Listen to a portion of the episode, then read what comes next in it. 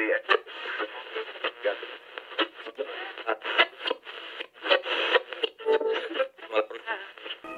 are listening to GMR Radio. And now, the Great Movie Radio Show.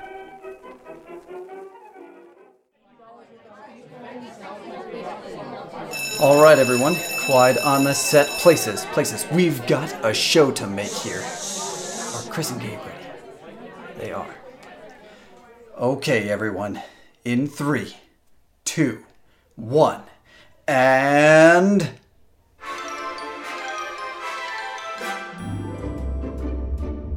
Coming to you live from sunny Orlando, Florida, it's the Great Movie Radio Show, a movie talk podcast starring Chris and Gabe. All right, hello everyone, and welcome to the Great Movie Radio Show. This is Chris Schneider. With me is my uh, compadre Gabe Jaramillo, Hello, everybody. which that's changing. So, are we gonna we're gonna have to change that on the show? I guess I don't know. With us today is our uh, lovely friend and voice talent for the show, Dave Feske. Welcome back to the show, Dave. Thank you. Very, very nice to be back and good to see your faces while we talk. This will be, I think, more fun. Well, Dave, we had you on for our 31st birthday of Great Movie Ride episode, and that was a wonderful two hour extravaganza of my microphone messing up on three different occasions. And uh, yeah, so. I'll try not to get pulled this time. Yeah. Well, if my microphone would have worked right, you, we would have had you for the whole thing.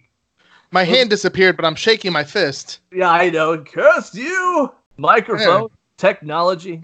So, so yeah, that's why the we're like. The downside the downside of videos is the call quality can sometimes be affected but uh, hopefully we'll have a pretty smooth run today Yeah, we're hoping so. And if not, no one will ever see this, so they'll never know. that's a very good point Oh, no. What we're going to talk about uh, today is some inspirations from film that are beyond the favorites that you gave us for Around the Track and your top five uh, scores and composers, and then uh, some directors and some other just you know odds and end movies and uh, ones maybe you didn't like. Some some ooh, that wasn't that wasn't good. Hmm. that, ha- that happens sometimes They do. so yeah, we're gonna start with uh, Twenty Thousand Leagues Under the Sea being one of the uh, movies that have inspired you uh, beyond favorites. What about that is like special? What's important about this movie that even though it didn't make your favorite list, that you you still like? It's one of my favorites. so it's kind of a yeah obviously multifaceted question to try to get around one of the reasons why it was such a big inspiration was because it was my second favorite attraction when i first got to go to disney world was the 20000 leagues under the sea ride. Uh, but even before that i was already like really obsessed with the movie. I loved the nautilus. Um, i just thought it was like a really cool design and and just a really fun story. I mean it's just really like just intriguing story um, you know of this weird you know scientist uh, professor guy who just is in a submarine traveling across the oceans you know he's uh, isolated himself from the rest of the mankind because he just doesn't feel like they are uh, you know like worth redeeming basically um, and then it's just a fun adventure movie i mean in terms of like disney films and live action films uh, i think it's one of their best that they've ever made and you look at the the effects that went, went into it. I mean, you've got like miniatures and giant puppets. You know, the giant squid at the end is like a huge puppet. Uh, some really amazing actors. You know, in, in the form of uh, Kirk Douglas and Peter Lorre and all these people. So I just always really really liked it as just like a fun adventure movie. And then getting a chance to actually like go inside the Nautilus and actually, you know, go on an undersea adventure at, at age uh, nine or 10, whatever it was, whenever I first went to Disney World, just like solidified it for me. And ever since then, I've always just been really obsessed with it. I think it, you know, it's just one of my favorite movies uh, ever. It doesn't really fit a lot of the genres that I would kind of think about. It's an action adventure. It's kind of sci-fi. It's, you know, adapted from a pretty remarkable book. Uh, but I'm also just, I- think more than anything else, I love the style of it and, and the look of, uh, you know, what would have the future looked like to someone in the 1880s or something. But the Nautilus, I have like a huge passion for. I love it. I even have the tiki uh, glass from from Trader Sam's. It was a Yeah, yeah. So, yeah, it uh, just all around love it. And uh, also has just a of all things. My wife and I always sing. There's a song that Ned Landers, who Kirk Douglas plays Ned Landers, and it's the "Got a whale of a tale to tell you, lads, a whale of a tale or two. and it's all about the girls that he's had misadventures with, and it's just really funny. And anyway, yeah, it's a funny Mm. song and and just a fun movie, and yeah, it's it's uh it's worth watching if you've never seen it before. I want to say I've seen it like when I was little, but I can't remember. Like, not enough to like say I've actually seen it and can have any memory of it. So we'll just say it's not one I've seen. I don't know. Gabe, have you seen that one? No, I can't. But I mean, like, you know, I, I looked it up on IMDb and stuff and saw some of the photos, and you could definitely tell, like, you know, there's a lot of movies nowadays. You can see the inspiration from this movie, and, uh, you know, I never got to ride the ride at Disney World. If I did, it's like, you know, with you, Chris, watching the movie, I don't remember riding it, so it doesn't stick out to me, but it looks interesting. Looks fun. Yeah, and I know it's it's hailed as a classic, and Kirk Douglas is one of my favorite older actors from from that era. So it's it's one I need to maybe go back and reclaim into my memory. So I don't know. Definitely, we'll yeah. I I highly recommend it. Um, for years and years now, probably over the last I don't even know ten years almost, there have been like various filmmakers whose names have been thrown out to potentially do like a remake of either the Disney version of the movie or just obviously adapt it from the book.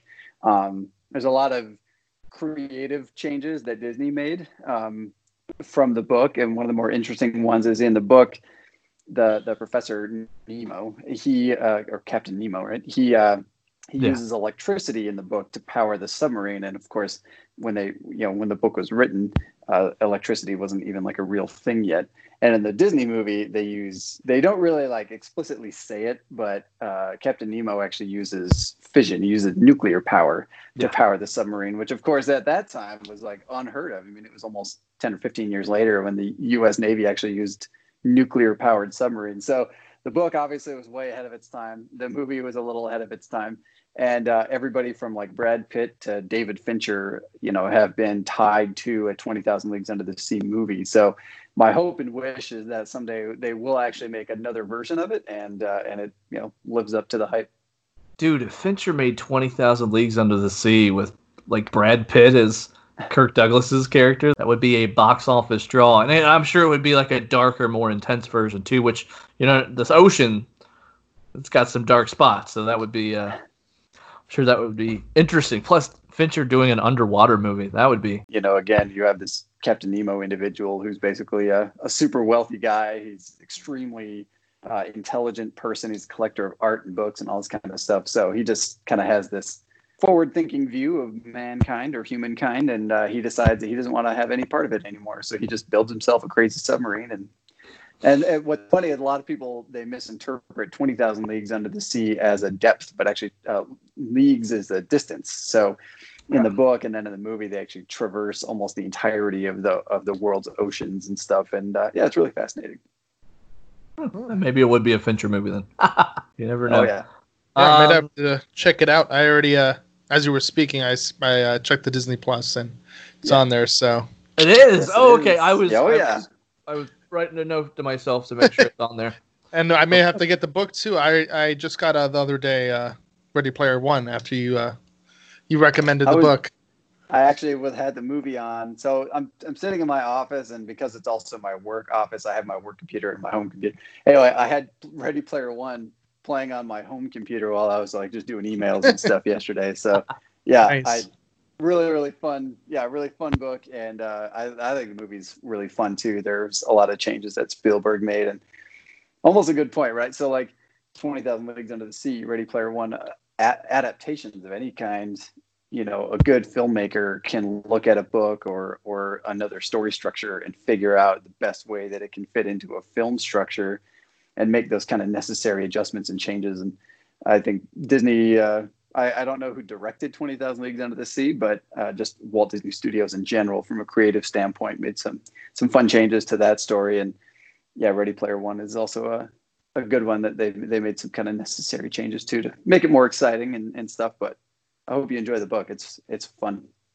Nice. The director was Richard Fletcher, who Fletcher Fletcher, who did Soylent Green and Red Sonja. Really? Yeah, Soylent Green is made out of paper. And he did Conan the Destroyer. Uh, So from Twenty Thousand Leagues, working for Disney to these, you know, big uh, Arnold uh, Arnold action movies. That's awesome. Oh yeah. He also did Fantastic Voyage. I recall seeing that when I was little. Actually, that's a that's a really fun one too. Another kind Yeah. of '60s movie. It's one of the reasons why I'm really upset. I never got to ride on Body Wars, which was an Epcot attraction. Yeah. Uh, but it was a it was a motion simulator, and my mom would not ride motion simulators, and for what you know, she get motion sickness, and so uh, we never rode Body Wars. I got to ride Star Tours at the time when I was younger, but uh, I never got to ride Body Wars. But uh, Fantastic Voyage and Inner Space, the Dennis Quaid movie Yeah. with Martin Shorts, uh, same thing. I just, yeah, I'm like absolutely fascinated by the, the the inner workings of the human body. So yeah, Fantastic Voyage. That's a Raquel Welch movie. Fun anecdote. My mom said that when that movie came out, she's got two older brothers, my uncles, and they were like teenagers when that movie came out. And there's a scene in Fantastic Voyage where they're all out uh, like swimming around in the bloodstream, and Raquel Welch is in this movie, and they're all wearing like scuba suits, and they start being attacked by uh, antibodies, right? And so they get back in their like little craft, and the the other scientists that are there, they have to like peel these antibodies that are sticking to Raquel Welch and her you know skin tight wetsuit kind of thing, and my mom was joking. She said, "Yeah, my brothers would sit and watch that scene over and over again, you know, and like fantasize. Oh, imagine if we have to be the one to, you know, with Raquel Welch. So it'd be like if you know Sofia Vergara was doing a movie now or something, and just, oh yeah, I want to be the one that's there. So. You had me at Sofia Vergara. I was gonna say you leaned right into that one. You were like, "Hello." Oh God. This is why the bit like people who are just listening are going to be like, "What is happening?" Yep, yep. We're having all this fun here in video land. It's like uh, it. listening to stand up. Like I don't, I don't get it. I missed that whole bit. Yeah, yeah. Chris, Videoland was the name of my parents' video store. That's right. Yeah. Nailed it. Easter egg for everybody. There we go. There you go, Uh, full circle, baby. It, it, it's just, we, we're, and now we're going again. We're taking right off. Uh, next in Videoland, we're going to talk about Saving Private Ryan. Yeah, Oh, for real. yeah. Saving Private Ryan. What a film. I remember when that movie came out, and my grandfather was still alive, and he, would- he would always tell me World War II stories. We, I can't remember if we took him to the theater or when it came out, uh, we got him the VHS. We ended up getting that for him anyways. Uh, but he watched it regardless, and it, he said it was his favorite movie. He said Uh, it felt like I was back there, and I felt like I was watching me going through the situation because he was a medic in World War II, and so some of the situations that they went through, he he had similar stories. Um, he told me one uh, where a plane crashed. I forgot where they were. It's been a long time since my grandfather passed, and since I've heard stories from him, of course. And he, this big plane crashed, German plane, and him and his little troop uh, walked up just to kind of inspect for survivors. So, like in 1917, where you know, even though the foreign plane crashed and the two were walking, they still checked to make sure that you know, you, you try to be humane in war, but sometimes it doesn't work out. Uh, so they checked, and this might get a little explicit, but there was just human brain juice and just parts all in the cockpit. And he's telling me this, and I think I was eight, and I'm just like, Whoa! yeah, I know, I know. So, uh, so Saving Private Ryan comes out, and we're watching it, and you could see the look on his face. Just, it, it, it was a mixture of awe, and he felt like he was living in the past, and uh, you could you could see the enjoyment of the camaraderie of the troops in the movie was something he picked up on, and probably was giving him memories of his own friends in war, and uh, very mixed emotions during the film. But he he it was his favorite. Um, when he passed away, my dad had a box for me, and in the box, and it's sitting on my shelf, is the two VHS tape set of Saving Private Ryan that was my grandfather's. So it's it's near and dear to me, and that's my two cents, my TED talk. But uh, Uh, it, it's a wonderful film, hailed as the best World War II movie of all time. Uh, what about what about it makes it so inspirational for you? I guess. Um, I mean, I think it's kind of hard to articulate exactly why. I think it's just obviously had like a massive impact because it inspired a lot of other media even afterwards. So like I'm a big video game player and I like military first person shooters. So things like the Medal of Honor, Allied Assault, or like the new Call of Duty World War II, and being able to sort of experience, you know, even almost like the film version of things. Um, my grandfather was a pilot in World War II, so a little bit different experience, but he dropped off the 101st Airborne in, in Normandy and stuff. And that's Matt Damon's character is a paratrooper and all that kind of stuff. But I also went to see the movie and um, it was uh, just with my dad and my brother. And um, yeah, I just like distinctly remember actually going into the movie theater and sitting down and like uh, almost the entire experience of that particular watch uh, of that watching that entire movie like i you know i can just like remember everything i felt the first time i watched it and i was definitely like you know awed and inspired by the huge action sequences you know the big visual sequences as well so the you know beach landing or the final fight at the end or you know the the, the assault on the radar station in the middle of it. Um, but it wasn't until after you know like i joined the military and watched the movie several more times that I actually began to appreciate those moments of just like the soldiers hanging around and and you know shooting the shit and and all that kind of stuff with each other. And I almost appreciate those scenes more than you know the big set piece uh, scenes that are kind of around them. So I think to your point I mean you can almost feel the camaraderie and all that kind of stuff. And it's it's neat too because you know they actually put the actors through a kind of boot camp and all this training and stuff. They did the same thing for the actors who did Band of Brothers and The Pacific, the HBO miniseries shows, um, which were also produced by Steven Spielberg and Tom Hanks. So mm-hmm. uh, they actually, you know, the, the, cast actually bonded together and stuff as well. And I think that was uh, just pretty remarkable. And and from a filmmaking standpoint, you know, I have a really hard time trying to figure out what's your best, you know, what's Steven Spielberg's best movie, and um, I would argue that Saving Private Ryan is his best film that he's ever made. And looking at something like that beach landing, knowing that that scene in particular wasn't really something that was like scripted or planned, you know, and they they treated it just like they would have, just like the soldiers would have treated the beach landing. You know, they basically said, "Here's where." They're first getting onto the beach for the first time. Where is the soldier going to go? And it took them forever to actually film that whole sequence because they were only they, they would they could only plan out 30 seconds to a minute at a time. And uh, yeah, just really, really, really fascinating. And you can tell like the the love and appreciation and care that everybody put into that movie. And um, yeah, I think it's the best tribute to the men and, and women who served during World War II that you could possibly ask for.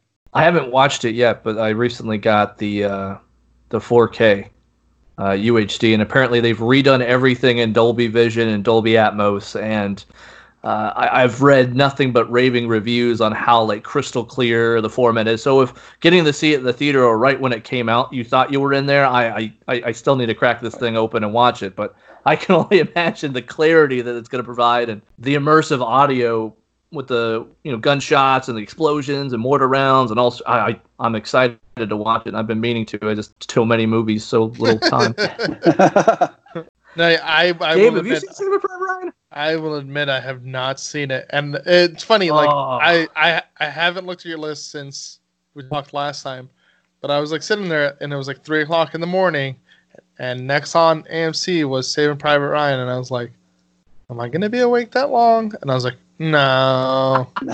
but I'm, I, I mean, I, and also, I mean, I'm not like a big war movie person either, but yeah, you know, eh, man, that was a lot of war movies. I feel like came out when I was like in my teens, and I was like, I don't want to watch this. is weird and stuff. And then, yeah. you know, maybe maybe now I'll give it a second shot and we'll see what happens. Maybe I'll come over and watch it with Chris and. The I was gonna say, yeah. there we go. We'll no, see. I'll just I'll sit on the porch in a bubble and like social distancing through the window. You pass the popcorn, please. well, I'm glad I didn't highlight too many scenes or anything because no. uh, you know they, they, could be potential spoilers. But it's yeah. yeah. it's just a really remarkable movie, and Yeah, it's not like one of those movies. That one of the reasons why we've had a hard time sort of getting around to it, even though I've I've had an interest since I, I did my list. Really, is the main reason. But um, it's not necessarily like an easy movie to watch. You know, like from like an emotional standpoint, you Mm. know the kinds of things that you're probably going to feel going into it, and I think that's what makes war movies or just really heavy drama films you know not everybody's always in the mindset to be like yeah i think i want to go cry today or feel stressed out you know but that's not really the takeaway that i would sort of give to somebody. I would just say no like it's a really rich movie. It's a very fulfilling film. So i mean if you go and watch it you'll just really appreciate not only the story that's being told but just the fact that they could even do it at that scale and all that kind of stuff so it's just it's really just an incredible film You you need to see it, man. It's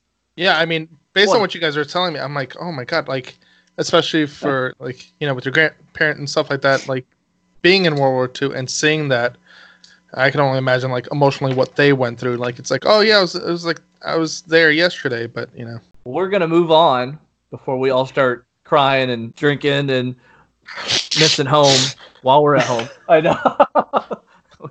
we're there, man. We're there. Fargo is the next one on your list, and I have seen this one, uh, and I know it has connection to your home, and that's Yeah. that's one of the one of the reasons. So I'll let you I'll let you dive into that because it's always fun to hear the story. the funniest part to me is that only like the first five minutes of the movie takes place in Fargo. The rest of it just takes place all throughout Minnesota, Brainerd, Minnesota, and Minneapolis, St. Paul area.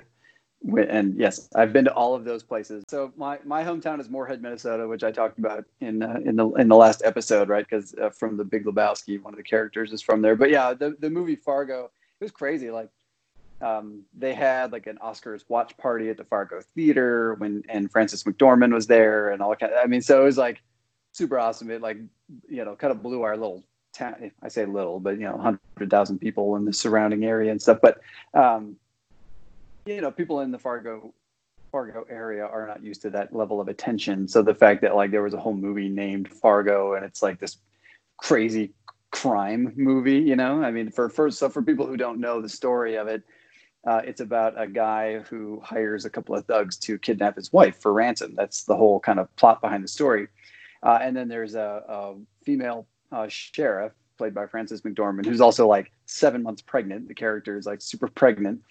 Uh, anyway, a lot of the stuff goes wrong. There's some, you know, murders and all this kind of stuff, and she gets involved. And um, yeah, it's just an incredible movie. It takes place in like the 80s, and then everybody has just these outrageously thick Minnesota accents. So um, perfect. I'm in. yeah, the the like the the thing of contention for everybody is like people in Fargo who are always like, we don't sound anything like that, and you're like, no, you do. Like everybody does. You know, I've I've been able to kind of get rid of mine a little bit, but you know, when I talk to my family back home, oh, so how's everyone doing, Then Everyone having a good time? Oh, okay, yeah, you betcha.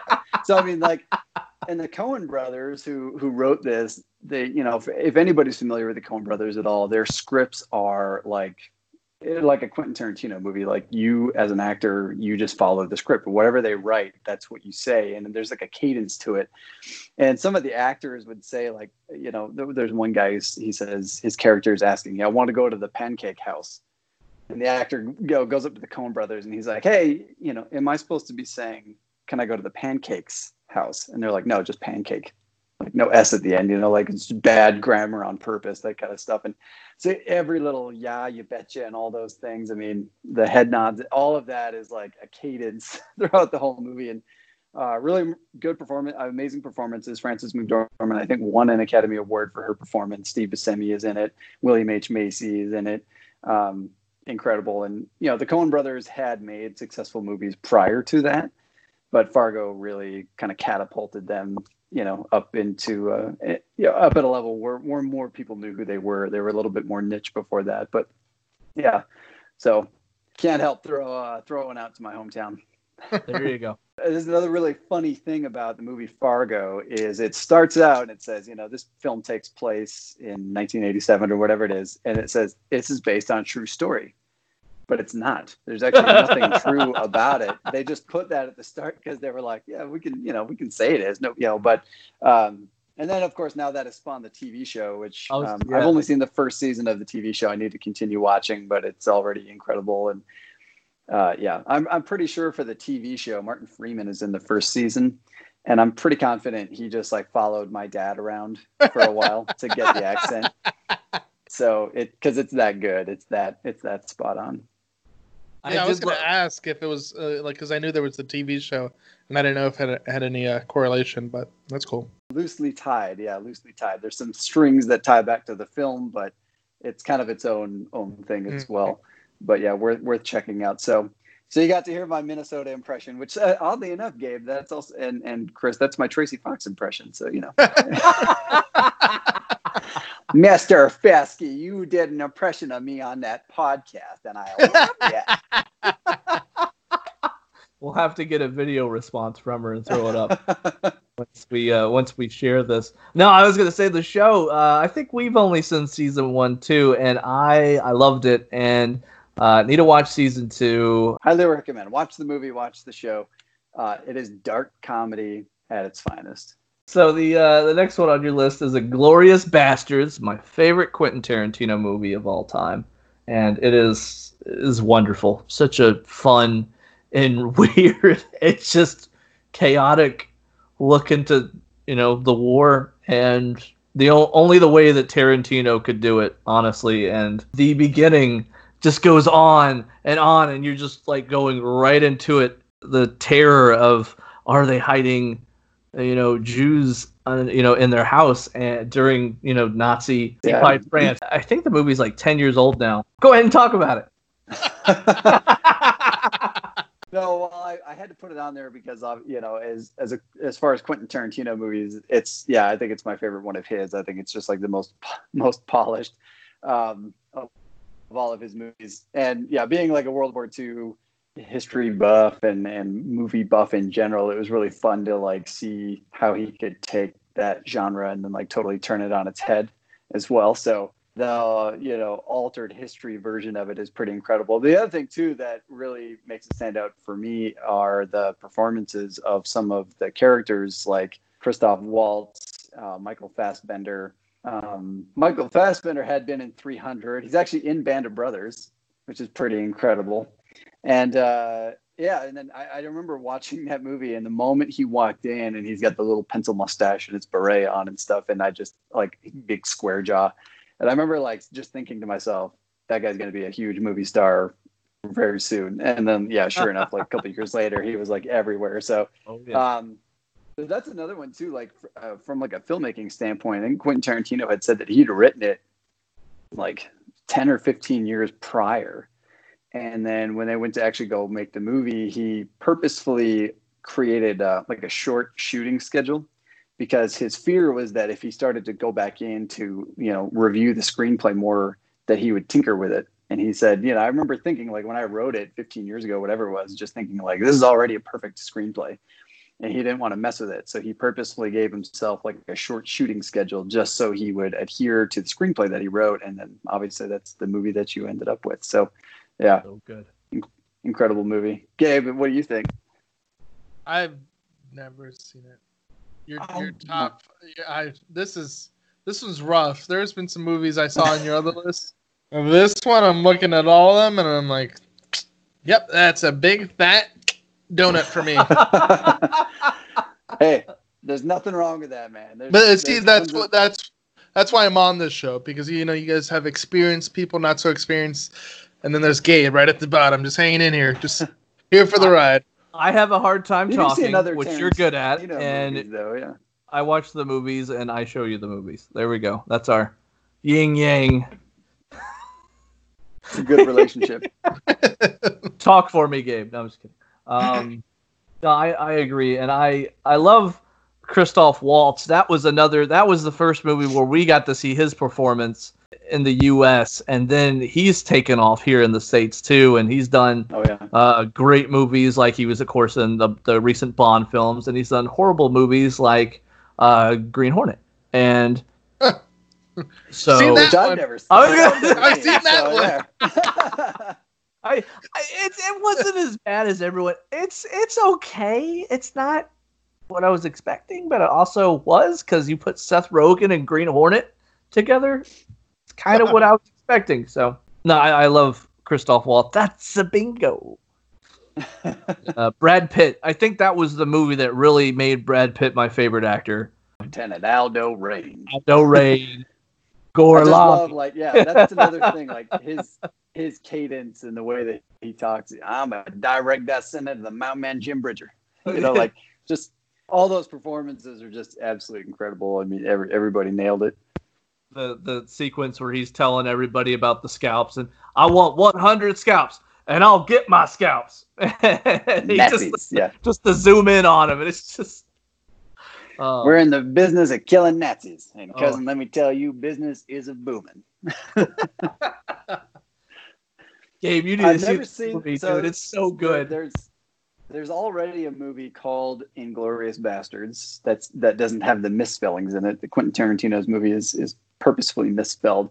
Um, so I've, I've never seen that, and I've never seen the Dirty Dozen, the Lee Marvin movie, which is Oh. so I know that those films, these kind of over the top action films, or you know World War II movies, are are the inspiration for Inglourious Basterds. So um, yeah, I, I haven't quite seen the inspirations, but I do love what Quentin did with with that one. So happy to watch. And it's a movie about movie making too, you know, because you've got this this propaganda film that's going to be shown, and that's kind of the underlying plot of the whole movie. So yeah, just really really fun movie as well. Yeah. And, and that's why that's why I haven't watched it because I keep searching it and it doesn't come up because I keep typing it correctly. That's what it is. yeah, I'm pretty sure. Sure, Like, I, I blame sent your you grammar. my list, and I I tried to spell it the way they do, but yeah, I don't know. You have to you have to look it up. Well, the last one on your list before Gabe uh, takes us into film scores and composers with you is Young Frankenstein, which That's I pronounced Frankenstein. yeah, my bad, my bad, whatever. I I saw it for the first time six seven months ago. Uh, I had seen the clip in finale all the time on the movie ride, so I, I you know, and I've known about it, of course, but I never sat down and watched it. And I watched it; it was hilarious. I was crying, laughing the whole time, and uh, probably out of the Mel Brooks movies I've seen, you know, I grew up with Spaceballs religiously growing up. I, I think I, I think I like it more than Spaceballs. Actually, I think I really do. But what is it about young Frankenstein for you, sir? It's one of my mom's favorite movies, and we had the we had a VHS copy, obviously. So uh, growing up, what's funny is our VHS copy had a color, like the the the insert for the film jacket was color. So like on the back of the VHS, it was like photos of all the cast members like in color. So like Peter Boyle was actually green, and anyway, um, but yeah, the movie was made in black and white, but one of my favorite movies um, largely again due to my mom she loved it. She watched it all the time. She'll i could like say almost any line from that movie and she'll just crack up laughing. Uh, but it's also one of those comedies that like there's always something new that you might notice like every time you watch it you know? So you can watch it multiple times and pick up on a joke that you didn't pick up on the first time and that kind of stuff. And um, it's it's interesting that it's regarded as such a popular Mel Brooks movie because he really only directed it, and Gene Wilder actually wrote it and produced it. It was his passion project was to do it, and um, originally he had asked Mel Brooks to do it, and Mel said no, he didn't want to, and uh, Gene kind of kept pestering him, and finally convinced him that he was the only person who could direct the movie, and it's really remarkable because Gene was a huge fan of the old Frankenstein movie, so he treated the genre with a lot of respect and and tried to adhere to, you know, all the stuff that made those old monster movies good, but at the same time making this like absurd comedy, and that's like no better displayed than in Frankenstein's laboratory in the movie is actually a ton of the old props and stuff from the original like Frankenstein films. Uh, so that's just really really cool even though i'm not you know like big into that genre or, or, those movies but it's just like yeah that's really neat that they would go to that length to kind of do it. Um, but again it's just one of those like highly quotable always funny you notice something new every time you know and then again it has a, a, a personal family uh, connection as well and that's something you probably notice as a trend in, in a lot of my movies. I have some kind of like you know personal connection with it as well. So yeah, for my family, that's uh, definitely a, a top five uh, quote movie. That's for sure. Gabe, have you seen that one? Bits and pieces of it. I, if if I'm not mistaken, there's like the whole number where uh, he sings "Putting on the Ritz." Yes. Son- Yes. Yeah. Yep. Okay. Okay. Okay. I've seen that scene. There we go. That's a good one. Well, That's it's funny, one. like and amazing the kinds of things that it it like leads to. Um, there's a scene wherein Igor Igor is first meeting uh, Gene Wilder's Frankenstein, and he's got his hump and all that. You know, it's, yeah. There's a lot of recurring jokes and stuff, but he does the, the part where he he's got like this little tiny cane that's like it's like 15 inches long. It's super small, and he goes walk this way, and he you know walks, and then he turns and he hands the cane to to Gene Wilder. This way, this way. Gene makes Gene Wilder do the same thing, and that actually inspired Aerosmith to write the song "Walk This Way." They just I don't know why. Like I thought didn't it was know funny, that. It was a funny Oh. lyric. Yeah. So there you go. Talk about Mel Brooks, Young Frankenstein, Walk This Way, Aerosmith, Rock and Roller Coaster, Disney. Everything's seven degrees. Videoland. We're back. Yeah. But yeah, hilarious movie. Watch it. I think that's why I admired it so much when I finally sat down and watched the whole thing was just how how much attention. I didn't know that they pulled props from the original Frank, so it, it makes a lot of sense just thinking about it. And uh, as much as I've grown to love what we do in the shadows, uh, going back and watching that, I am for certain that when Jemaine Clement and Taika Waititi wrote What We Do in the Shadows, they probably got a good bit of their inspiration from Young Frankenstein. definitely. I, I could definitely see that as well. And I mean, obviously, there had been other like zany genre movies, you know, even older ones, Abbott and Costello Meet the Mummy and all that kind of stuff. But Mhm. um, yeah, I think it they had been out of the out of the cycle for such a long time to then approach a movie like that in such an interesting fashion. Um, originally, the studio didn't want it filmed in black and white; they wanted it in full color, like you know. But obviously, from a creative standpoint, they stuck to their guns and they ended up making a really remarkable movie that's got a good story. It uh, homages the original Frankenstein films really well, and it's just hilarious. So. Uh, Gabe, you want to discuss five film scores or composers? Yeah, awesome. We'll dive into it. Um, the only one that I've never heard of is the first one, uh, Bernard Herrmann, if I'm pronouncing that correctly. Um, Why is I mean he's done Taxi Driver, uh, The Day the Earth Stood Still. I think I'm pretty sure I saw that he also did uh, Lost in Space, the TV show. He composed for that. Nice. Nice, yeah. Um, why is he number one? Uh, he also did a handful of like Hitchcock films, and so for me, I don't really. I mean, I just honestly don't know the names of a lot of other composers prior to like the '70s and that kind of stuff. And so the fact that he had been around and he's created such iconic like soundtracks and compositions himself. So um, there's a lot. Of, there's obviously everybody knows the Psycho, you know, re re re and all that. And there's even uh, an interlude from Psycho. Um, I think it's when is it Kate Novak? I think it's when she's driving her car or something, and like Busta Rhymes uses that as a sample in, in one of it in the song "Give Me Some More." You know the do do do do do do do do do do do do do do. So I mean, just in terms of like a melody and composition, I really can't identify anybody else, you know, prior to like the 70s that I can just like point to a movie or something and be like, that sounds like Bernard Herrmann. And um, it wasn't until I had watched Taxi Driver and then um, I think my, my VHS had like a uh, like a, a tribute to Bernard Herrmann on it. So like if you Oh. finished watching the movie, you could watch this like little feature. And it was Martin Scorsese talking about him, and and he was just like over the moon that he'd even gotten Bernard Herrmann to come and do the the music for for this movie. And I wouldn't say that Taxi Driver has like really.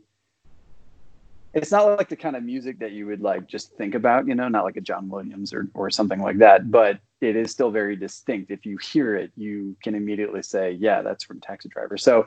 I think he just created a really unique sound, and uh, as I've learned about him, I've just grown to like appreciate the kind of his style and also the other composers that he's since influenced.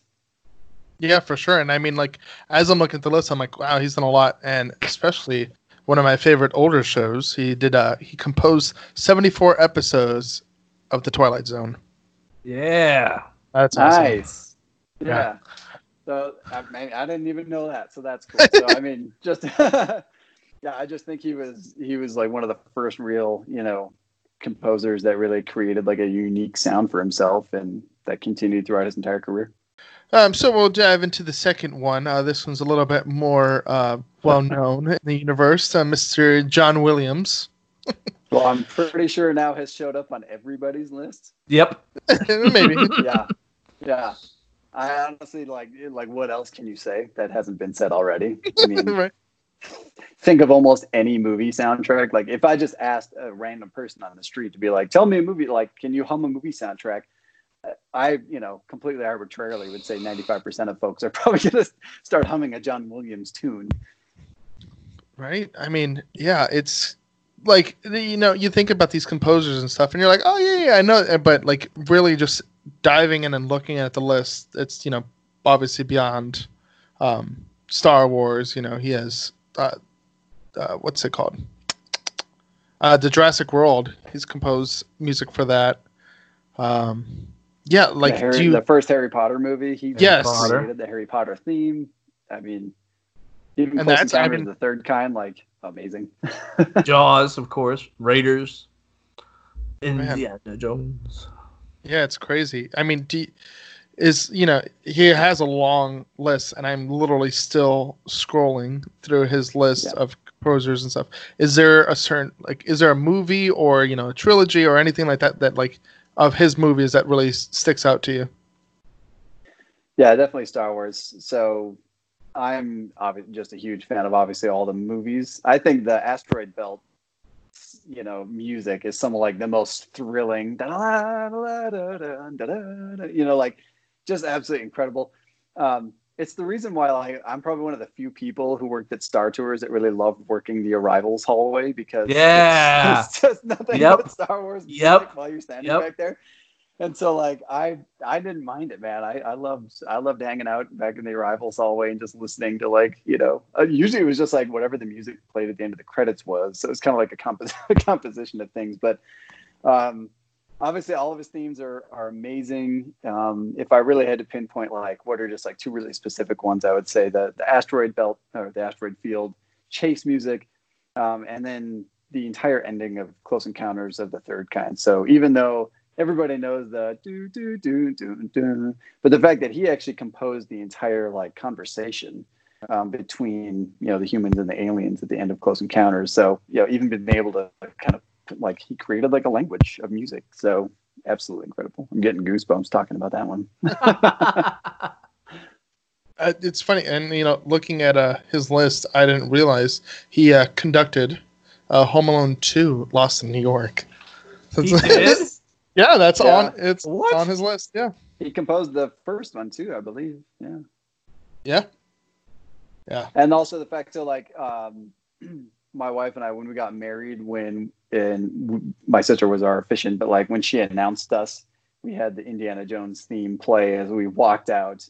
Uh, i know chris will appreciate these and then and well gabe will too but uh, Oh, and then also okay, when fine. we were like and then when we were like introduced at the reception we did the the star wars fanfare and all that kind of stuff. So we we found ways to to sneak it in you know, little john williams into the wedding Cool. Uh, you know, we will jump to number three. Mm, Am I saying this right? James Horner.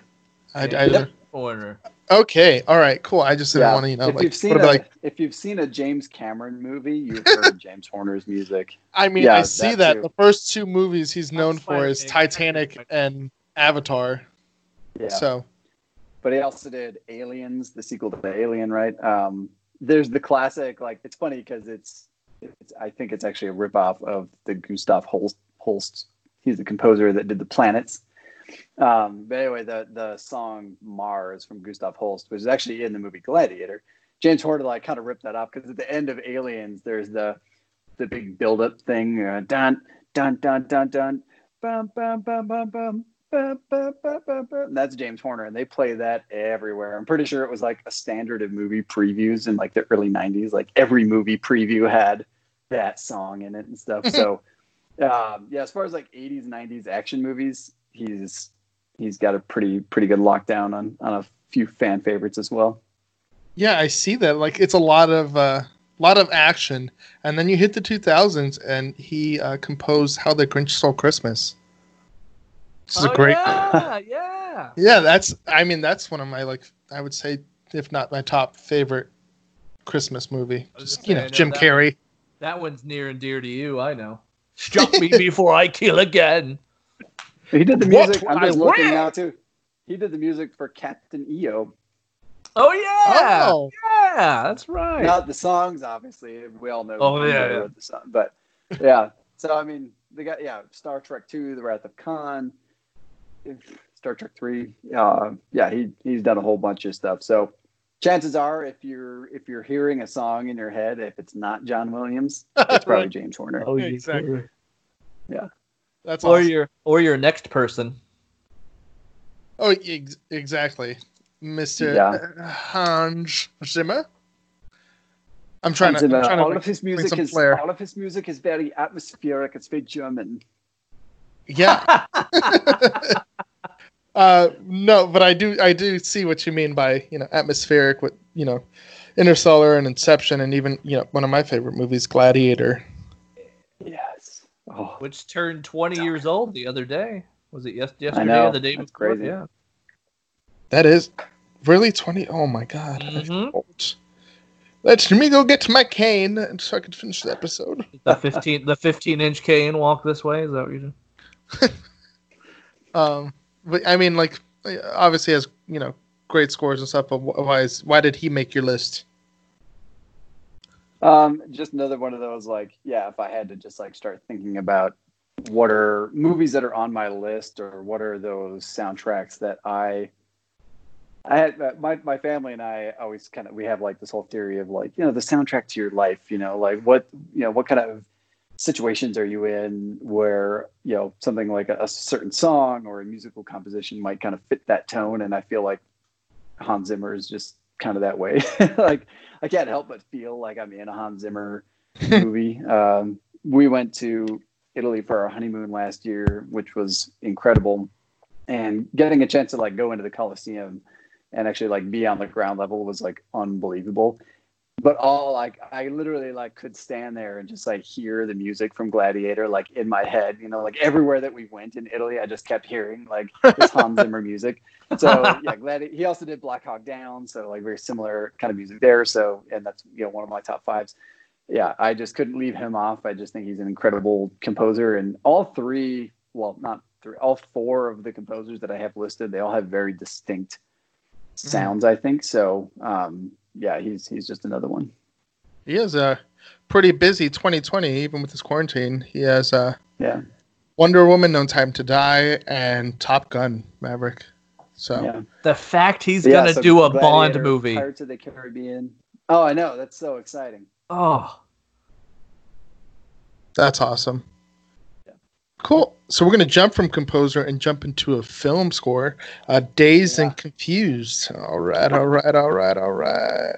of course. So I put this I, I put this on here because I was like the kid who like I did I'm not like a huge music head. My brother is. I'm I'm really not. So if I just like watch a movie and I hear a song, like my first instinct isn't to try to like find out who the band is and go and find it. I'm just like, I'll buy the soundtrack. And I think Dazed and Confused sort of like was the first one of, it was like one of the first um, movies that you didn't just buy the CD for like one song. You know what I mean? Hmm. Like I had the I had the cocktail cassette tape just so I could listen to Kokomo by the Beach Boys. You know, um, that's true story by the way. Um, but like Dazed and Confused has an actual amazing soundtrack of just um, great '70s songs. So many actually, they made two CDs. They had two different. They had released like oh music from the movie, and then they ended up making a, another one because it was just like people wanted more of these awesome like 70s rock songs and stuff. So I put it on there only because it's like really like the first one of those that I really got into. Um, now you know tons and tons of movies use contemporary music, not just like film scores, but contemporary like songs in in a lot of their stuff. And so like if you were to look at my CD collection when I was in high school, it's like over half just like film soundtracks, you know, like inspired by the movie or whatever, or if there was like a, a song tie-in or something like that. So you know, Batman Forever, had Kiss from a Rose by Seal, you know, I mean, just all kinds of stuff. So, yeah, I had like a ton of those. I just have to like give a shout out to the fact that like not every movie is made by an original score. Sometimes a movie is made by the the contemporary music that goes along with it. And I think one of the best examples of that currently is the Guardians of the Galaxy films. You know, you look yep. at Gal- Guardians one and two. Not only do you have like a killer soundtrack, but it's directly tied to the emotional elements of the movie, which is just incredible. And then yeah, they're just like all jamming songs. So movies continue to do it. They keep doing it. Um, I often think about, you know, like a story or something that I would tell if it was like, if I had to do this, what song could I put in there or something like that. So just going back to like the soundtrack of your life, you know. Um, so I had to give kudos to Dazed and Confused. I felt like it really was like the first one to really be like, not just one song, but like a whole album of just, here's a killer soundtrack to this movie. Nice. Yeah, I don't even, I don't even know what my, my soundtrack would be. Probably something from like Charlie Chaplin as I like goof around and, and fall. that would be do you, man. The whistle, do the whistle, do the whistle.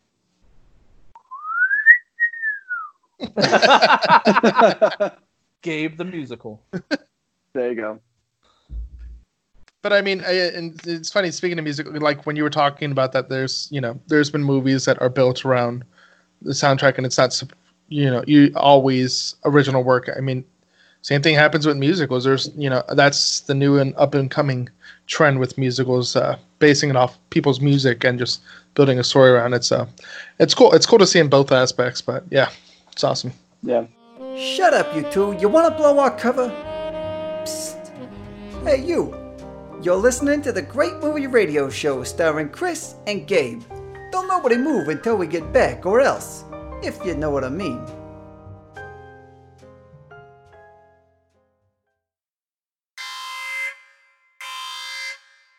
Warning Remain on this podcast. The advertisement you are experiencing is extremely dangerous. Proceed with caution.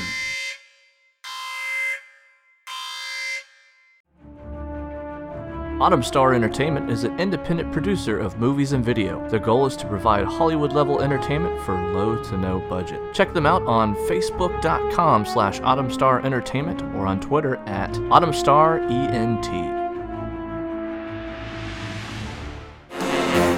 Hey, what are you looking at? Hit the subscribe button to catch more of the Great Movie Radio Show starring Chris and Gabe, and maybe you won't get hurt. Here they come, boss! You look at that? A red light. Running a red light's against the law, and I would never break the law. No more red light. Hi there, Great Movie Radio Show fans. My name is Dalton Burdett, and I'm here to tell you about the Movie Knights. Well, what are the Movie Knights? The Movie Knights are a small production company out of Orlando, Florida, responsible for award winning short films, podcasts, and a variety of movie loving content, and we are also new partners of the Great Movie Radio Show.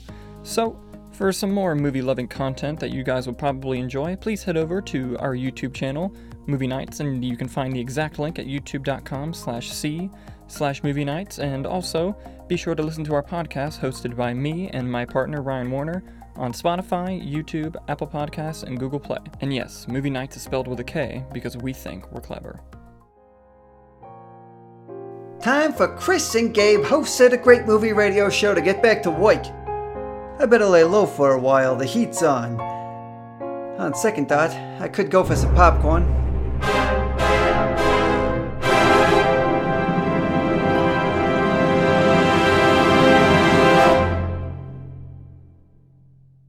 right. Well, I think it's time to briefly because we're we're going pretty long here. We'll try to get to a wrapping point, even though we'll probably end up talking for another three hours. Sorry, Gabe. Um, so yeah, your your favorite director, Stanley Kubrick, and I still have quite a few of his library to watch. Yeah, I mean, The Shining alone, you watch that, and you he deserves any accolade that he's received. It's incredible, and yeah, what what what about him makes him your Um, one of your favorites? yeah, I just like I just fell in love with his style. He has a very um, symmetrical kind of style, and he loves to use you know things like the hallway shot in The Shining with the elevator or the the maze, the the hedge maze. He loves using the kind of vertical frame, um, but also keeping everything like really symmetrical. So I don't know why, like that's just the way I sort of look at things as well. So when I'm taking photos or taking videos, that's kind of the way that my eye sort of goes to, anyways, is this kind of symmetrical, you know, this this high high level of symmetry in, in just visual nature. And so I, I, really fell in love with that right away. Um, I, have seen, I think, the majority of his film library. I certainly have not seen every single one of his movies, but um, every single movie that I've watched of his is just a solid movie. They're just really well done, really well made movies, really creative.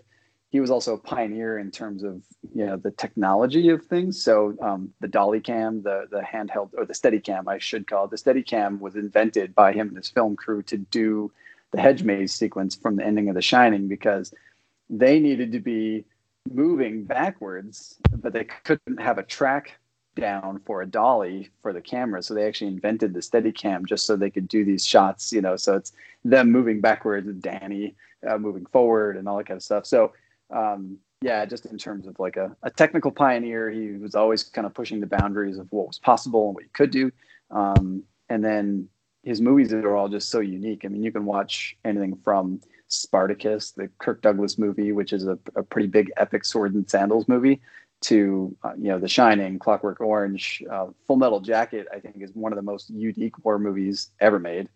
It's not really a three act structure; it's like a full two act structure. Um, so, just in terms of like, yeah, the the way that you can think about how a movie is structured, how it's filmed, the way it looks. Um, you know, you're watching a movie when you're watching a Stanley Kubrick film unlike maybe somebody like Spielberg who can do something that's a little bit more kind of natural, or, or Scorsese who can kind of you know get you a little bit more. But um, and I think for that reason, sometimes you know people might think of his films as like a little bit more artsy or something, but you know they are. He's definitely, I think, not necessarily I was making a movie for the audience, but he's building a visual that I think everybody can just look at and say like, wow, that's beautiful, even if it's representing something that's not so beautiful.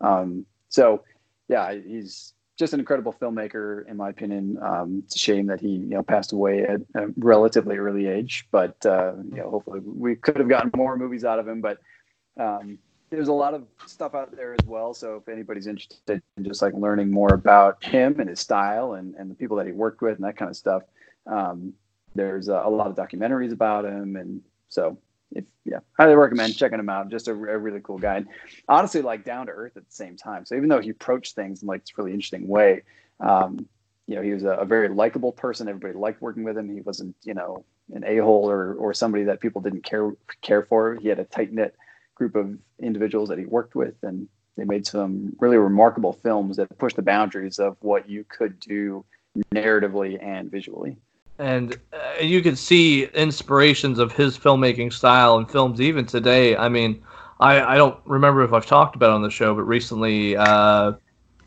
Ad Astra with Brad mm, Pitt. Yeah, felt very Kubrickian, and I hadn't seen Space Odyssey when I saw Ad Astra, and so it's funny that I was able to to pinpoint his style based on I think the one or two movies of Kubrick that I had seen, and then I go watch Space Odyssey, and I'm like totally Kubrickian. I yeah, I think that's why I like that movie as much as I do. Look, it's um, a lot of people put his name, you know, along the likes of people like Coppola and that kind of stuff. And Francis Ford Coppola directed Apocalypse Now, and Apocalypse Now is based on the book Heart of Darkness, and Ad Astra is based on Heart of Darkness as well. So there's you know, a little bit of connection, you know, with some of those groups, I guess. But oh, um, yeah, yeah. Uh, well, some people don't know. Uh, well, you know, some I'd say some. I don't know the arbitrary uh, name, but uh, the movie AI, the Steven Spielberg oh, movie yeah. with uh, Haley Joel Osment, Jude Law, and all them. That was a Stanley Kubrick film. He was developing it. Yeah. He had gotten as far as you know storyboarding and all that kind of stuff uh, when he passed away, and um, you know, Steven Spielberg took up the took up the the rod and, and went out and, and tried to do it justice. And it's fun to watch AI because you can definitely see where Steven Spielberg is, but you can also tell where he's channeling Kubrick, um, all the way to the, the very end of the movie. I haven't seen AI in a long time, and it was definitely before I knew that Spielberg took it over from Stanley Kubrick. So it's it's on my shelf now, and I've been meaning to go back and watch it once I discovered that that occurred.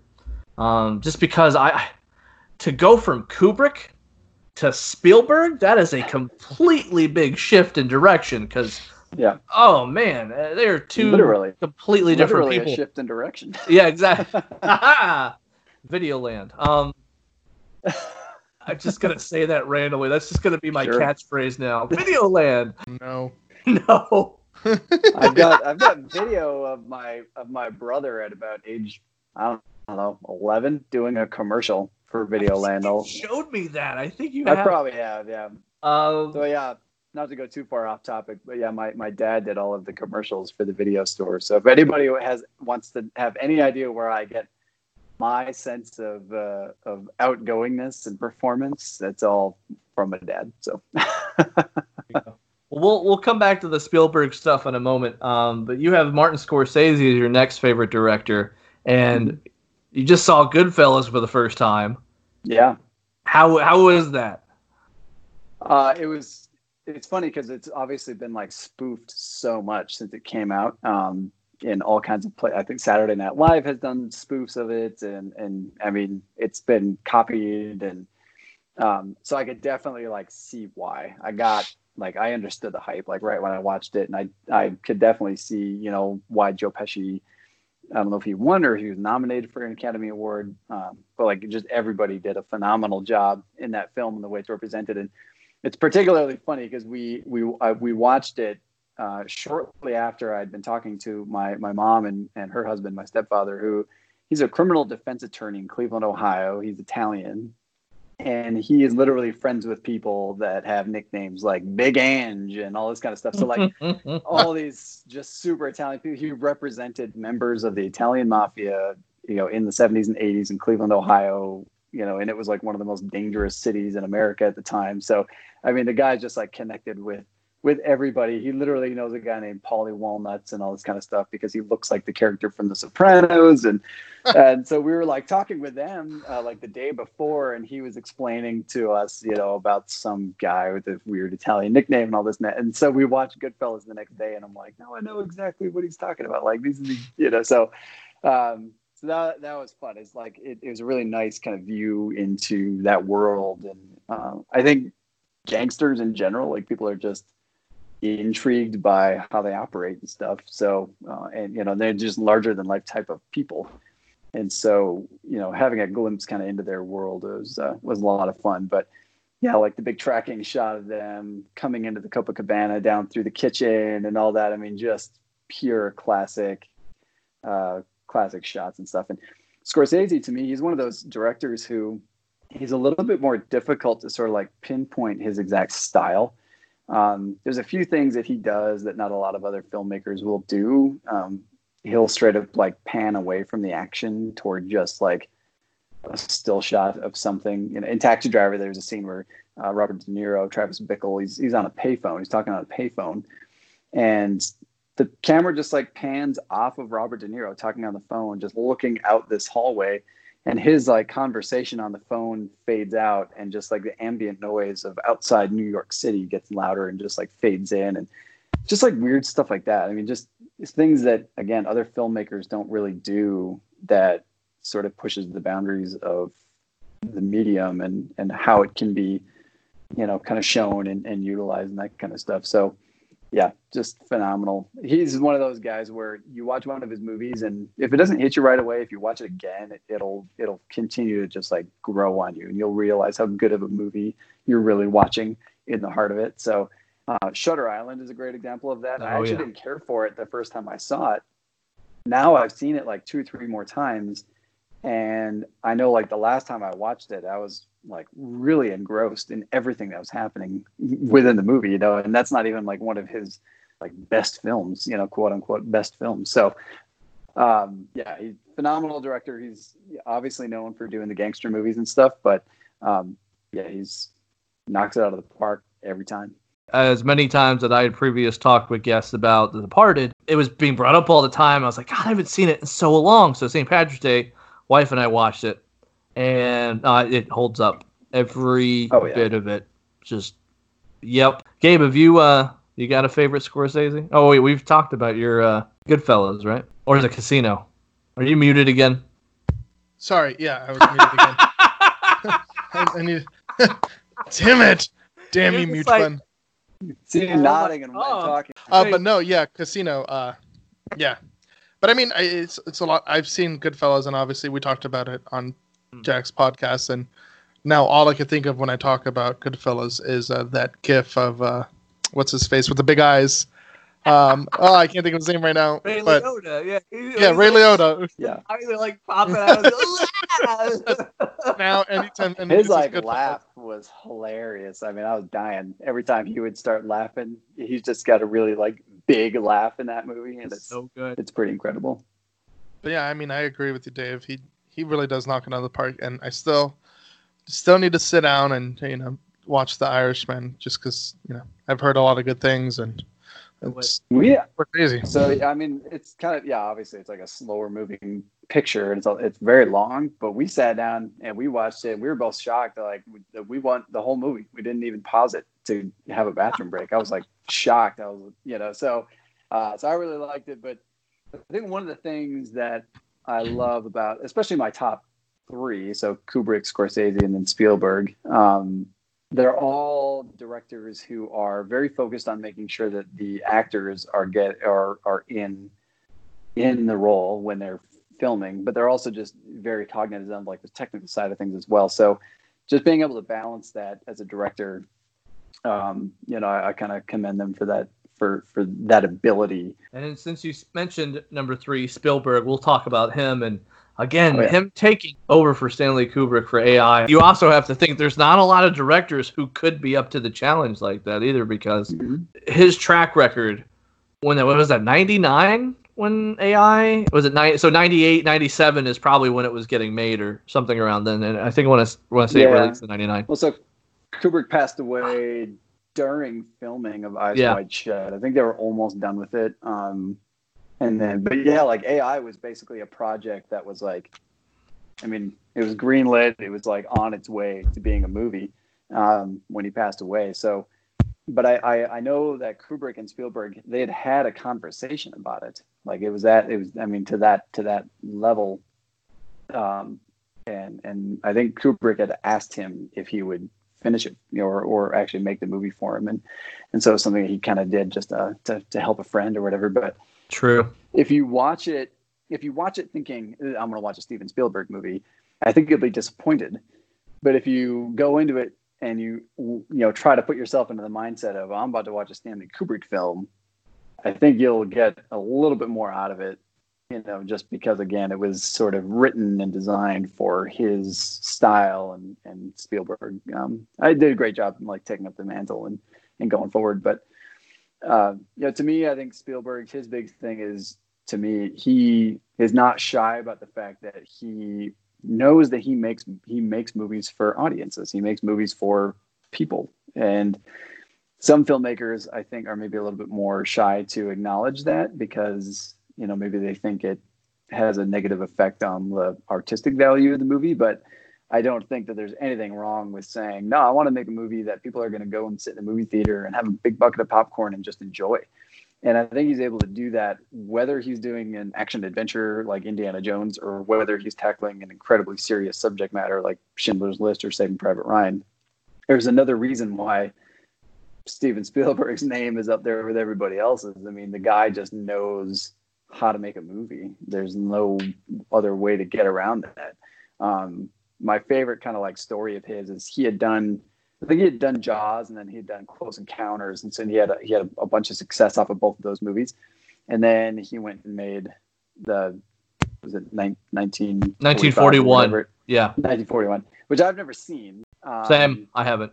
but I, I, you know, having watched like documentaries where Spielberg's talking about it, there's a really great one that's just called Spielberg on Spielberg, where he's talking about his movies, and he brings up 1941 because he says, you know, he said, I think I was just like riding on this high that like whatever I do is going to be successful, and so he just like threw everything into this movie, and he said, I think I just kind of like bombarded the audience, you know, because I just was doing whatever I wanted to. And uh, and he paid the price for that. Like the movie tanked; it did not make any money. It was really bad. And so then when um, when he was getting ready to do Raiders of the Lost Ark, that was the, the movie he did right after 1941, and he said, I wanted to make sure, you know, I I learned a pretty valuable lesson, so I wanted to make sure that I I was as prepared as possible for making this movie. And so he was like way under budget, you know, even with Harrison Ford's injury and all that kind of stuff. He ended up coming in like under budget, on schedule, all that kind of stuff. He had everything planned out.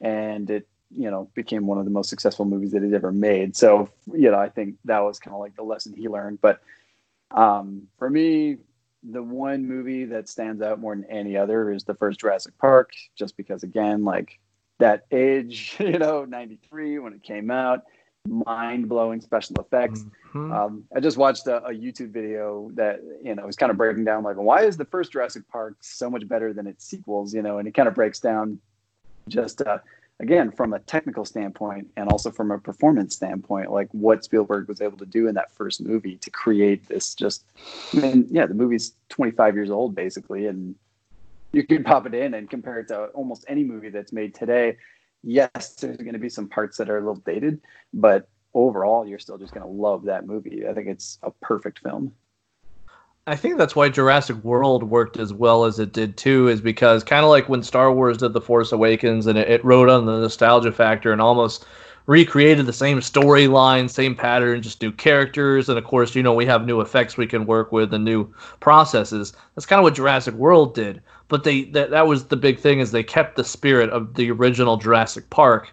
And then, you know, they widened the spectrum to, well, the park's done and it's a full place and it's operational already and then of course you have the, the the new CGI and everything, but they kept everything as spiritual to the original as they could. Jurassic World is probably one of the most successful reboots in a franchise that I've ever seen, um, and purely because of that. I don't know if I agree with you 100%, but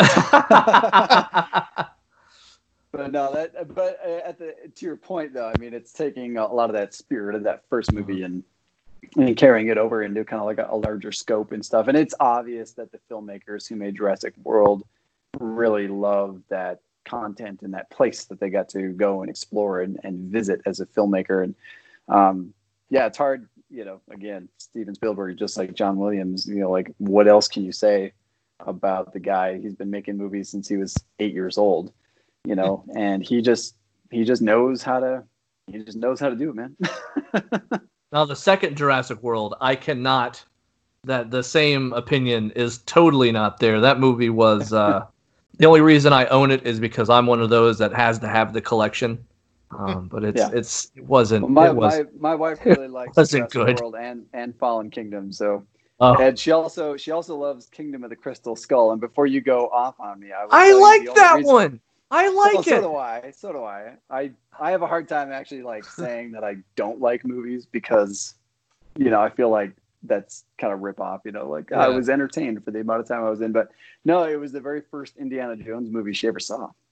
Ah. So at that point she was like just hooked. So and she loves she loves like South she loves South American uh and, yeah. and well Central and South American culture and history and stuff too. So the idea of like the, you know, the, the crystal skull and Mayan history and Aztec history, and that she's a big fan. So that that kind of hit like all points for her. What? So um, yeah, I mean, Raiders is like an incredible movie. I do love that like somebody actually went and they said, you know, if you just removed Indiana Jones from the plot of Raiders and the Lost Ark, everything would have occurred the way that it would have anyways, which is kind of like a funny thing to go in and, and think about like oh yeah if you just took him out of the equation everything would literally happen the exact same way. He almost has no no actual effect on the plot itself but um no we've obviously already talked about you know Tim Private Ryan and and all these other movies that he's done and in even things that he doesn't direct you know like even if he's just a producer on something. Dreamworks exactly. Yeah. that's and that's what i was going to say next. Like there's so many things he like he doesn't even direct but i just feel like he's one of those people he's like and here you go. It's going to be a hit now. There you go. You're welcome. Um, yeah. but but yeah it's crazy. Like looking at his list is just producing wise it's crazy and then right into directing but yeah uh, David Fincher, he got his start with a not so good movie and then just took off. because you know, so of here's course, the he, funny part. yep. I just told you that the first Indiana Jones movie my wife saw was Kingdom of the Crystal Skull. Alien Three first was your first Alien Alien movie. Yeah. So it has like a special place in my heart. And I actually course. just recently watched. There's a there's like a director's cut. Yeah. That's uh, that you can. It's like vastly different than the theatrical version of the movie. But yeah, man, like he did some interesting stuff. The movie got cut up by the studio, but uh, yeah, he's just gone on to just do like again incredible movies. Seven was one that um, I watched. Like I think I bought the DVD. Was the first time I saw it. So like I 2001, 2002, something like that. And that was just another one of those movies that just like blew me away. I'd never seen a movie like that before. What's in the box? Oh man, yeah. Like, oh, and he yeah and again he's just continued to like crush it uh you know over and over and over again. And uh fun anecdote my uh, i had a buddy of mine he lives in la now with his wife and kids and stuff and they're all in they all do acting and and uh, a handful of other things but he got to be ben affleck's stand-in for gone girl. Oh, yeah. Oh, that and movie, uh that movie, man. but he was talking about um I don't know which scene it is specifically, but I guess there's a scene where uh, Rosamund Pike is basically just supposed to kind of just be like acting naturally around the house, you know, having a glass of wine, doing this, whatever. And uh, Fincher basically just like made her do the take over and over and over and over again. He just like kept making her do it. And my buddy was like, you know, explaining this process to me and, and kind of saying like, yeah, I we, none of us really knew like what he was trying to like get out of her. He just kept making her do this like really simple take over and over again, like a really really easy thing. And um, he said it, they'd probably gotten up to like take around like take forty somewhere around there.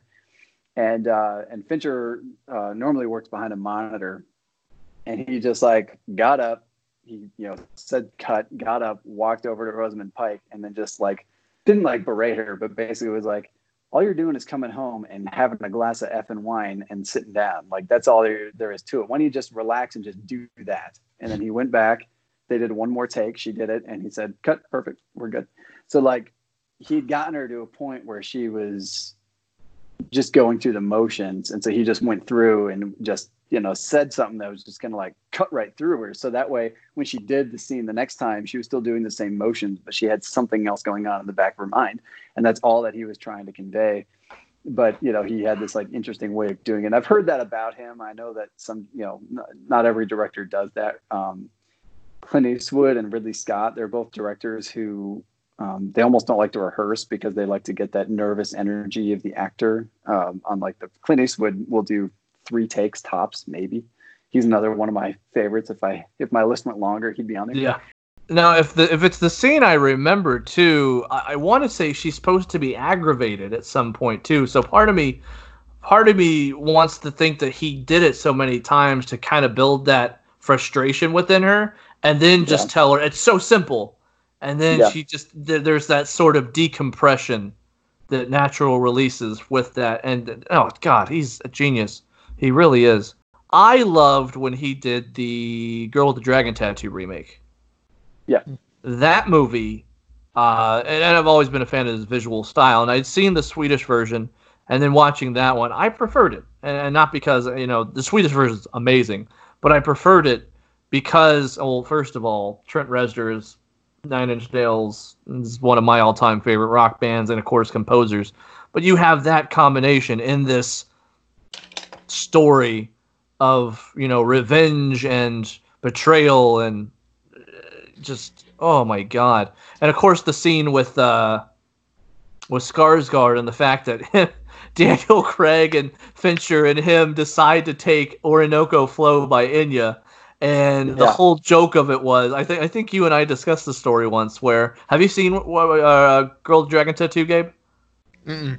so there's this torture scene where Daniel Craig, uh, David Fincher. Oh no, it's fine. I'm not going to Oh, tell okay. you too much. You're just going to know about the music that goes on. So David Fincher, Daniel Craig, and um, Skarsgård, they sit down and they're like, "What music should we put to this torture moment?" And Daniel Craig's just flipping through his iPod, and Enya's Orinoco Flow comes on, and David Fincher like busts out laughing and says, "Yes, let's use that." And that scene was just so weird because you have this brutal torture happening, and Orinoco Flow is playing. It's very it's a it's a very singing in the rain clockwork orange. It really is. It Ooh. really is. And I I was laughing but also like biting my fingernails at this scene because it just it was twisted. The whole like and the fact Yeah. that they are like this just this adds to it. Oh, that's probably that moment is probably why I love that movie as much as I do. But no, he's he has done one. Of of course, the the Mindhunter series for Netflix is probably Oh, one of yeah. my favorite Netflix series out there, just because of how grisly and and how psychological he gets with it, and that's that's another thing I love about him. Got to quicken up the pace here. Michael Curtis is your uh, number five, and of course he's been known for Michael Casablanca. Curtiz. Curtiz. I always say it wrong. I do. Mom said say it how it's spelled, and I did, and I was wrong. Thanks, Mom. Um, Well, hey, that that's all right. He's from uh, Austria and Germany, so or actually he's from fine. Hungary. It looks like, yeah. I'm Same. hungry. I'm also hungry. That's why we gotta hurry up. dinner time. Yeah, right. But we've also No, I- got. Uh, he directed the Adventures of Robin Hood with the esteemed Errol Flynn.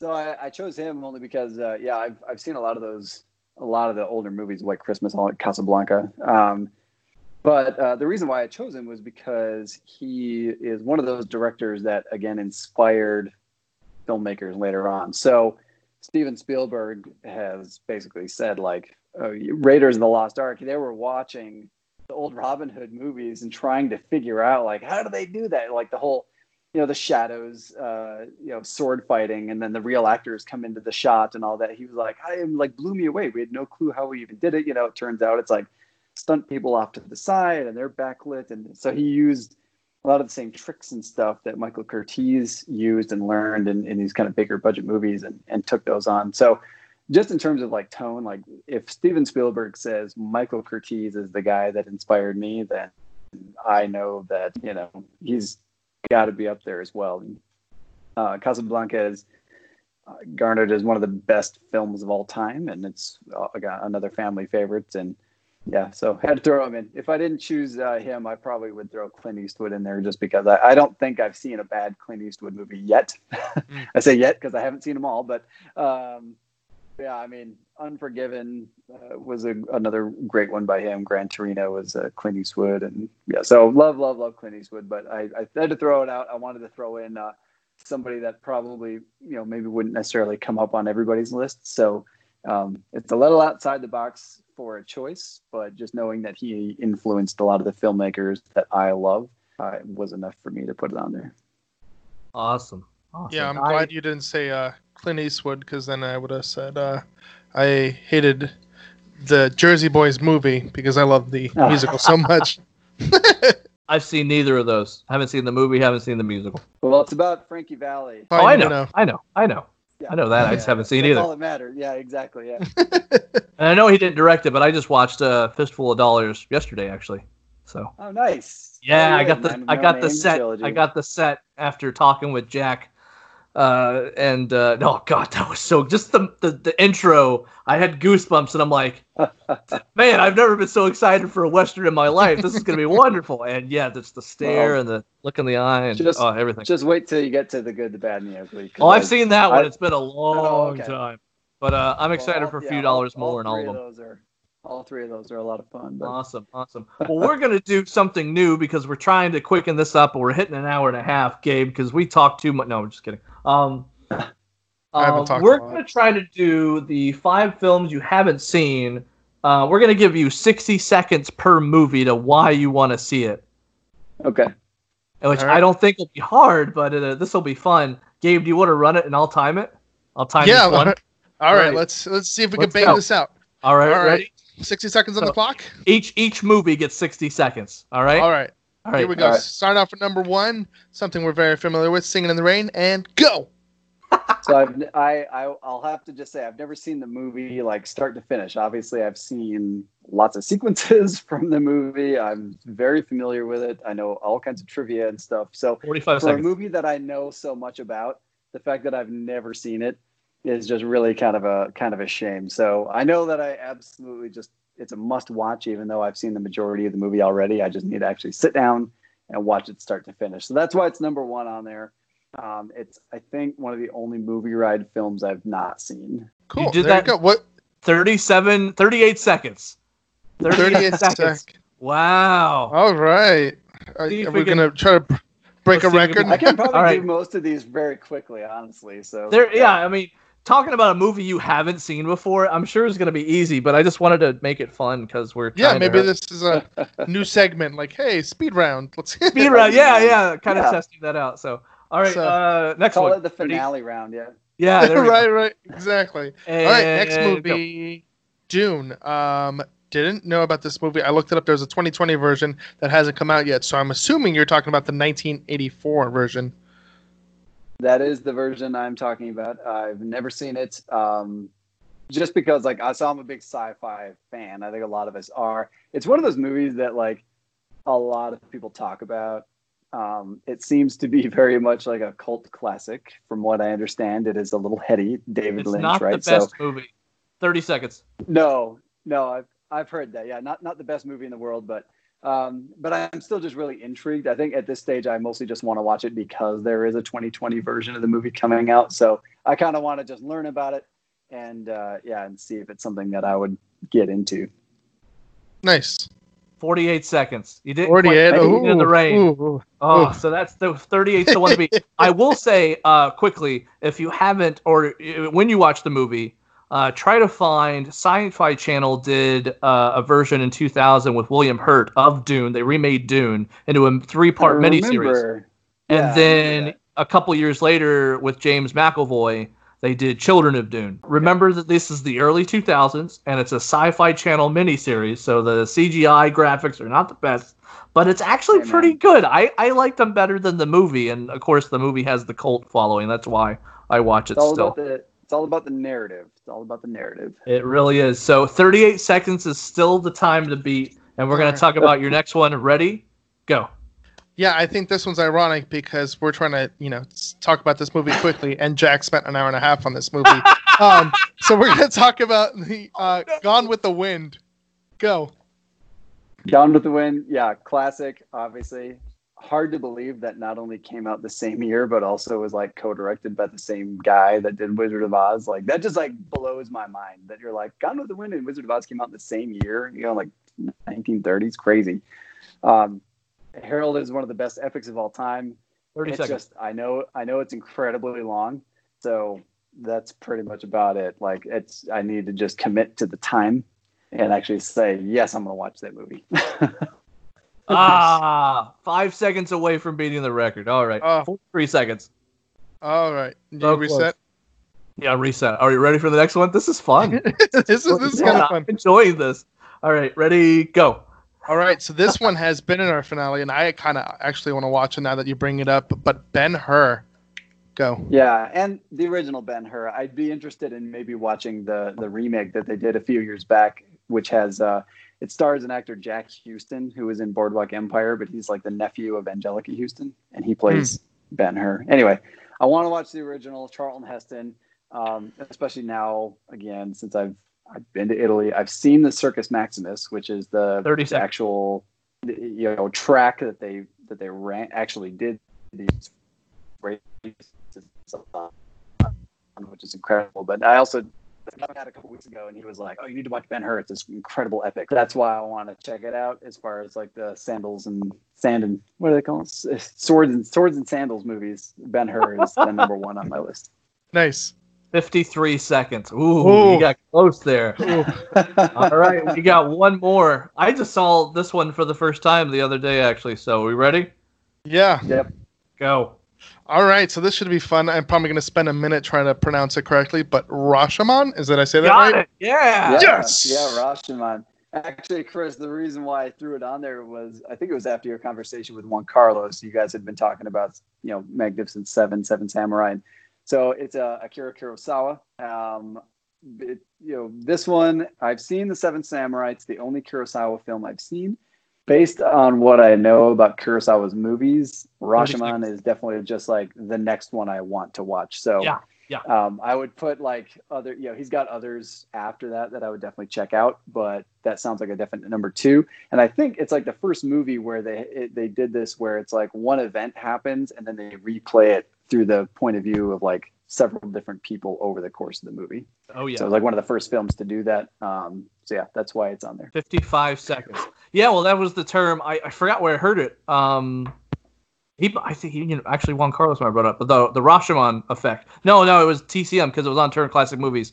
Uh, the term for the nonlinear storytelling uh, is dubbed and nicknamed the Rashomon effect because Kurosawa used that style to uh, tell it from the different point of views, and you're seeing the same situation in different different angles. Nice. So yeah, There's actually a really great Stanley Kubrick movie uh, called The Killing. Um, Yeah, and uh, yeah. it's it's um, you can definitely see where movies like Ocean's Eleven were inspired by and stuff because it's yeah it's a gang of criminals and they're gonna try to essentially rob uh, like a racetrack, a horse track, horse racing track. Um, but they do that. They literally will they kind of set up the the heist, and then everything takes place around the number seven race or whatever. So you know that you're going back to another person's viewpoint because they have the announcer coming on and going, and now the start of the number seven race, you know. So they they did that with the killing, and obviously they've done it with tons of movies ever since then. Um, I think the man who shot Liberty Valance is kind of like that. So tons of movies have been done that way since, but from what I understand, that was kind of like the first. So that's why I want to check it out. awesome, awesome, man. We're gonna yeah right. We're gonna do uh, your last three. I like this time thing. Let's let's keep it going. Uh, your favorite decade of film is the 1990s. You've got 60 seconds on the clock and go. Jurassic Park, The Rocketeer, The Matrix, uh, you know, whatever. I mean, how many movies do I even need to like rattle off that are from the 90s? So, um, being born in 1983, I was seven years old when 1990 rolled around. So, you know, between seven and 17, that's, a, you know, a formidable age uh, to be learning about movies, really getting involved in how they're made and the kinds that are coming out. And the 90s is probably like 30 the seconds. one decade of film that I, I think saw huge leaps, especially in the special effects department and um, yeah, some really remarkable movies. Honestly, it, all I'll say is Jurassic Park to The Matrix and everything in between. Yep. You don't need to know anything more than that. Pretty much 47 seconds. this is fun. Yeah, we need to figure out a couple of spots to put this. Your favorite guilty pleasure in 60 minutes, 60 seconds or less is Fear and Loathing in Las Vegas. Go. Yeah, so another one I got introduced to. I think my my brother had me watch this movie um because he was a couple years older than I am. So I think I'll watch it with him first. Another just completely insane. Like I've never seen a movie like this before. So Fear and Loathing in Las Vegas. It's an independent movie. It's directed by Terry Gilliam, who, uh, for those of you who don't know, he also made Brazil, uh, the Imaginarium of Dr. Parnassus. He worked very closely with all of Monty Python. So you're looking seconds. at some like really zany directing. Uh, incredible performances by Johnny Depp and Benicio del Toro specifically, but it also has Christina Ricci and Tobey Maguire. I mean, it's a who's who in this film, 90s film.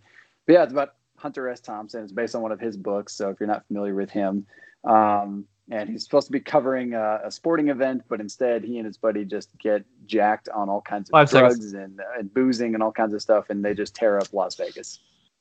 59 and point 45. You were like right there. Nice. Nice. Um, I will can't stop here. too, we can't. This is that country.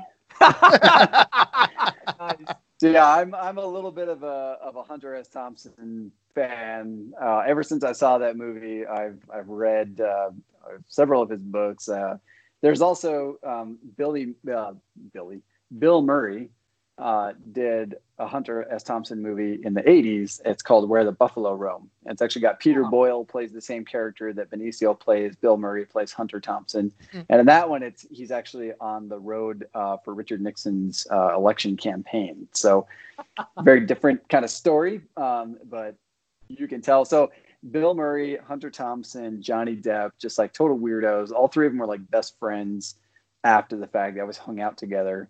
Um, Hunter Thompson, unfortunately, did commit suicide uh, many years ago in his home, which is in Colorado. He uh, just a talk about like a real life caricature. Like Joe Exotic has nothing on Hunter S. Thompson, in my opinion. So Maybe that's Yeah, why I've given like- no two cents to, to the Tiger King at all. Because no, yeah. So anyway, if you're looking for like just a crazy ass ride, watch Fear and Loathing. I could quote it all day. it's a great film. We're gonna go for your last point, sixty seconds, to tell us why you were very disappointed or highly disliked the movie Splice. Sixty seconds on the clock and go. So Splice is a movie that nobody should watch. It came out in 2009. It's got Adrien Brody in it. The previews made it look really interesting. Um, it's about some genetic engineers. They splice together DNA of different. Anyway, they create like a, a brand new like creature or animal, and uh, it looked like interesting. I thought it would be more scientifically grounded, and uh, it is not. It goes way off into like the deep end of sci-fi crap like just pure crap. Honestly, it's hard to explain, but uh, it was one of the first movies I went to with my wife. We were dating at the time, and she had a, a friend in town. Like she had a college uh, college uh, buddy of hers in town, and he and I were like really excited to go and see this movie. And so we made Aaron go and see it with us, and it was just awful. I mean, the, the writers made like the worst decisions possible. It is terrible, and it's one of the reasons Adrien Brody doesn't work in Hollywood anymore. right on, like literally. Look at this. It's literally There you blinking go. one minute. So that's Nice. wonderful. Wonderful. Yeah, I, I, Yeah, I can honestly say, like, yeah, I've seen worse movies in my life. You know, I've seen some like really Your bad, 60 low seconds budget is over. movies. Stop. Stop. Your Well, 60 I'm seconds. just- I'm just pointing out there's there's a lot of bad movies out there, but like I had reasonable expectations for this movie, and like I've never walked out of a film before, but I was very close to walking out of this one. So don't watch it. Gabe, I think we need to take the 60 seconds thing. I feel like very game show esque right now. Right? We need to We, do have- this. we could tie it into the uh, Nicolas Cage film Gone in 60 Seconds. Sorry, our homage to Nick Cage. Oh, he deserves. Every We're gonna steal the Shelby Cobra Declaration of Independence. uh, and your face. So. Oh man, well, Dave, thanks for thanks for being on the show again and uh, letting us experiment with a video. Uh oh. Oh There it is. no. No, no, no, No, no, no, no, no, no, no. We, we, we have to go. We, we don't have time for this. Kermit's about to come out. I got a frog in my throat. I feel it. Well, uh, thank you, everyone. You can find us on Spotify, YouTube. It's been a pleasure to have you on, Dave. Uh, Gabe, thanks for joining me as always. And a shout out to our new partners. We got our Florida Project, who has provided photography for our website. Um, Autumn Star Entertainment, which is a little production company that Dave here works with. They're providing us some upcoming podcasting equipment, so appreciate that. And then Movie Knights, which is a local Florida podcast and production company who have made uh, a few short films uh, that have hit the film festival circuit locally. And uh, their newest movie uh, is going to a Vegas film festival. So congrats to them. Uh, my friends cool. Dalton and Ryan are, are part of that uh, podcast over there. So check out Movie Knights on SoundCloud uh, if you have time or if you get tired of us. Either way. Oh. so thanks everyone. We'll uh, see you soon. The Great Movie Radio Show is recorded in Orlando, Florida. You can visit our website at www.thegmrshow.com. Art direction and logo design provided by Mr. Bayless. Voiceover and intro work provided by Dave Feske and Joe Erickson. You can find our podcast on multiple platforms such as Anchor, Spotify, Apple Podcasts, YouTube, and many more. Music provided by the YouTube Audio Library. You can find us on Facebook and Instagram. Just search The Great Movie Radio Show or The GMR Show. This has been The Great Movie Radio Show. We hope you enjoy your day, and we'll see you at the movies. The stuff dreams are made of. Goodbye, everyone.